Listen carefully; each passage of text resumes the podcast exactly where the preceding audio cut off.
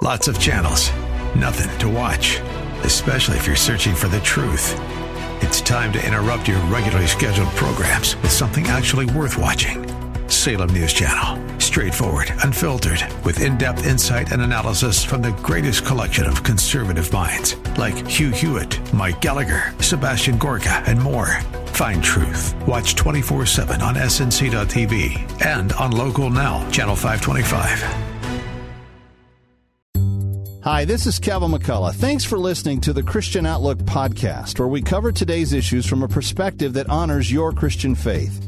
Our podcast is brought to you through a partnership with the Pepperdine Graduate School of Public Policy and ADF, Alliance Defending Freedom. Here's another piece I trust you'll enjoy. Tom Gilson, senior editor of The Stream, chief editor of True Reason Christian Responses to the Challenge of Atheism author and host of Thinking Christian blog, much more to his credit. And he joins me now to talk about this horrific event. Tom, uh, it's been a while since we've chatted, but thank you, my friend, for joining me. Thanks for having me on the show. It's good to talk again, Don. Uh, this latest event, horrific indeed, quite literally very close to home to you personally. Uh, what can you tell us about that part of it first? Yeah, it it feels so different. And you you hear about these things going on around the country, and you go, "That's awful." But when you know the the shooter probably drove within a mile of your house to get to the to the shooting site, um, when you can walk to the restaurant he used to work at, um, when we were within a thousand yards of his home, when my wife and I were taking a hike on Saturday afternoon in a park near there, it just feels a whole lot worse. It, it's it's people, it's neighbors. Even though I don't know any of the victims, it's still neighbors. It still matters more somehow. It, it's very painful. And you mentioned that, uh, and I hadn't thought of this. It really has to have an impact on the news reporters, television, radio, and other media uh, groups that have to cover these stories. But you mentioned that uh, I think you put it this way: local TV reporters are a mess. Yeah, some of them were, and one of them said this is hard to do while you're grieving, and uh, some of them you could tell were grieving. Others were were maintaining a more even keel. There's, there's a mix, but it's going on, and, and of course, you know these are these are people who lived in Dayton forever, and it's their town. It's it was pretty much downtown where this happened. Talk about the prayer vigil. I mentioned that uh, earlier in the. Uh, show, setting up our visit here quickly, uh, that it really was a prayer vigil, but someone apparently wanted to turn it into, I suppose, some challenge, political challenge for the governor. What yeah. happened there? Yeah, it, it, started off great. There was, uh, I mean, they, there was a, uh, a Jewish and then a Christian and then a Muslim clergy offering prayers. There were words of appreciation for first responders. Our mayor here spoke, and then Governor DeWine got up to say some words, and he was trying to get something through about the uh, the pain of, of some loss he'd experienced in his own life, and you couldn't hear it because people started chanting do something, do something, do something. And apparently, some people in the crowd were trying to calm others down, but it but it overcame DeWine's uh, complete uh, words. He he just kept on going, but it was all do something, do something, and we know what they wanted, of course, which was he, they wanted him to do gun control, as if that would have been the answer. And that's uh, the default position for much of the country, at least those on one side of the political spectrum, if you will. Those on the left invariably go that direction and uh, have again across the country this time. And in fact, I think you verified that in terms of your own telecasters, your own newscasters on TV, uh, uh, right. basically interpreting that's what was being said, right? Yeah, that was their approach to it, and that's what you expect. And you know, when the emotions are so raw, people are going to want something, and and I get that. But I'm speaking as someone who's feeling the hurt right now, and and what I'm feeling is annoyance at the simplistic answer that they think is going to be it. You know, gun control plus some psychological monitoring and that'll solve it. No, it's it's far deeper than that. It has to do with the way we're building our communities now. It has to do with well, uh, the way we're connecting with one another. It has most of all to do with how we're connecting or not with God. and and gun control is just a it's a it's a it's a gnat that I wish we could that I wish we could swat so we could work on the real problem. Well, let's talk about what is the real problem because you identify it, I think, in your column. We don't need gun control. We sure do need something else. And I couldn't agree with you more. And I have been saying the same for years. In fact, just at the outset of this hour, I said we, our real problem is a God problem.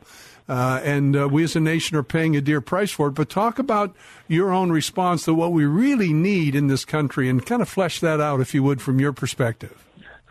Yeah, I mean, the problem is a problem of hate. And one of the speakers said we have to disempower hate. But you don't just go after hate by saying, let's take your power away. You have to put something in its place, which is the real thing, which is love, not tolerance, but love. Love like God loves. Love that can unite people who disagree, who can get people to get along, who, who otherwise wouldn't get along. Love that's supernatural we used to have um, that, that wasn't everybody, that wasn't everything in the United States, but it used to be more of us, and um, and people would get along uh, in spite of their differences because they knew something about caring for one another no matter what. Because we're neighbors, we, we've even lost the sense that we're neighbors. It's all this intersectionality that says we're we're, we're different. Uh, it magnifies our differences, and we've got to be We've got to return to love the way God meant it, which has to happen the way God means it to happen through Jesus Christ. Which puts the onus, the burden, if you will, more than anywhere, not on the politician or more laws or even the president. It really, in my view, puts the burden on the church to do its job of sharing the gospel. What do you think? I think so, and I think that the church has gotten cowed. We've gotten we, we we're, we're getting we're diving into our own um, bunkers, so to speak, because the world is telling us that if we try to speak the truth in love, it's impossible. We've got to recover the confidence that if we speak the truth, we can speak it in love, in real love. And, and, and we've we've lost that. And we have to accept the fact that uh, even when we speak this way, there are those same folks, usually the same ones on uh, the left side of the aisle, uh, who will mock our um, our efforts in this regard. And as a matter of fact, in recent times, there have been a couple of high profile politicians who, when uh, these events have happened and there have been calls to prayer, they've mocked that, you know, and said, uh, we don't need prayer, we need laws. We need uh, more, for example, more gun control. And, and this increasingly right. cynical and secularized culture simply means we have to understand that's the kind of pushback we're going to get, but prayer still works. It has to. If if it doesn't work, then God isn't true. I'm committed to the fact that God is for real. That God still answers prayer. I'm not I'm not saying I figured out how he's doing it because this is kind of confusing from where I sit. I trust that he knows what he's doing. Um, speaking of politicians, to his credit, Tim Ryan, Democratic uh, presidential candidate, spoke and did not make it political. I was so grateful for that. And uh, at some point, I don't know how we get it done, but at some point, uh, the media has such power over a good portion of the people's thinking, and we really need some responsibility as opposed to this, as we've already said, this default uh, position to which they run quickly. Talk for a moment uh, f- about what you've just basically said that gun control is ludicrous on its face because of why? Why is it really not the answer? Well, we know empirically it's not the answer. We know that where there is the most gun control, we have the most gun violence. You can look at cities like Chicago. And um, that, that's example number one. We look at the rate of gun ownership and the rate of violence in the United States. There's no correlation. It's not that more guns equals more violence. There just isn't any scientific reason, any sociological reason to believe that gun control would solve the problem. And the data keeps adding up. Um, it's theoretically, to me, it makes no sense. But for those who disagree with that, it, it seems like the data ought to be somewhat more convincing than it is. And uh, I'd say, bottom line, I know you would uh, be able to speak to this as well. Uh, these young people, uh, most of them quite young in their 20s or whatever, who uh, perpetrate these horrific events, that doesn't happen in a vacuum. In some cases, they've been those have been bubbling under the surface for years, which goes back uh, perhaps to uh, failure to deal with those uh, psychological and other emotional issues early on, and also the fact that I think many of them, when you trace their upbringing, they are fatherless in terms uh, either in fact or in terms of. Uh, uh, any influence of a, of a godly or a good father. so, is there something mm-hmm. there? Right. And there's a lot we don't know yet about the local shooter here, Connor Betts, but he was suspended twice from high school for um, making rape lists and, and hit lists or kill lists. You know, that's enough. There's a lot we don't know, but we know that, and that's plenty.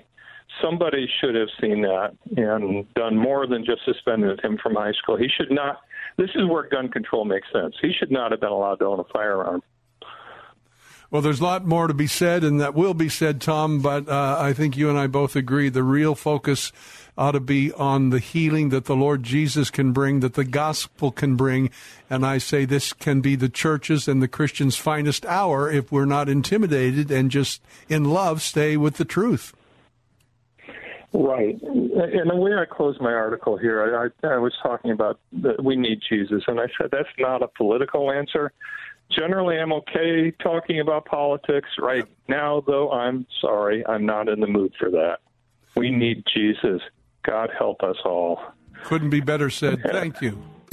Thanks for listening to Christian Outlook. Our program is coming to you today in partnership with the Pepperdine Graduate School of Public Policy.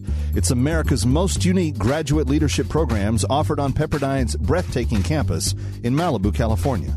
Learn more at publicpolicy.pepperdine.edu.